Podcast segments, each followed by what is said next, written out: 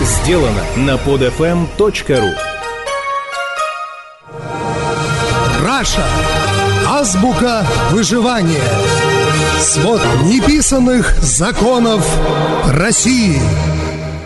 Итак, это программа «Раша. Азбука выживания». Я Хрусталев. Здрасте. Россия разделилась на две страны. На наших глазах возникло две России. Новая и старая. Новая Россия – это та страна, которая, очнувшись от потребительского дурмана и алкогольного сна, вдруг ощутила, что у нее есть достоинство. Она сначала пришла на выборы, а потом вышла на митинг.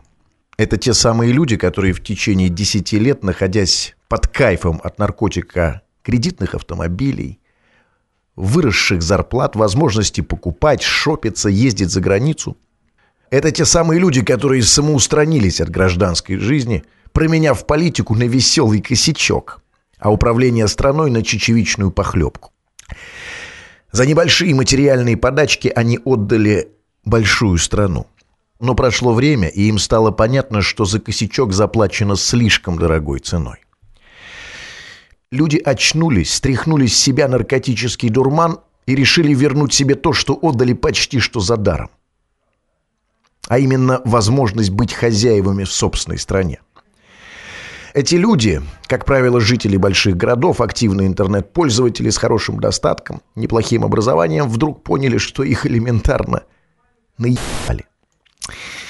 Что хотят эти люди? Эти люди не хотят жить при монархиях, диктатурах, автократиях и деспотиях. Они хотят жить в собственной стране и сами ей управлять. Они не собираются пережевывать черную жвачку прошлого, они смотрят только вперед. Но есть другая Россия. Старая.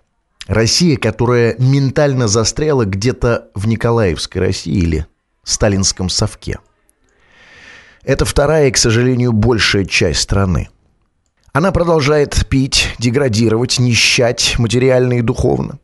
Она работает за маленькую косточку от большой и жирной нефтяной туши и отдает эту кость обратно на еду и коммунальные платежи. Она смотрит фокусы на Большом ТВ и искренне верит, что фокусник не умелый манипулятор, а настоящий маг, чародей и волшебник.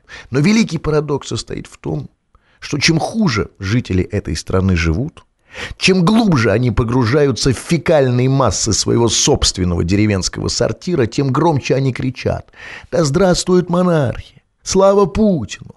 Долой купленных Западом несогласных наймитов!» И лично я выбираю страну номер один. Больше того, я уже давно живу в этой стране.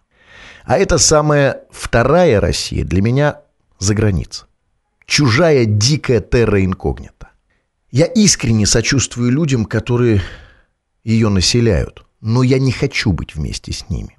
Я уже не являюсь плоть от плоти этого самого народа, этой самой второй страны.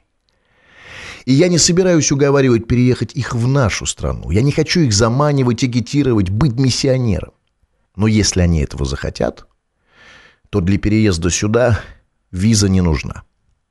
Welcome. Ну и в качестве по скриптуму хочется сказать, что результаты двух прошедших митингов уже есть. Да-да-да, они прямые. Очевидно, что власть уже готова принести в жертву голову господина Чурова. А для начала это очень неплохо. Заканчивается 2011 год, и я уверен, что 2012 год для России будет годом переломным. И я надеюсь не в смысле потрясений, а в смысле обновлений позитивных обновлений для нашей с вами страны.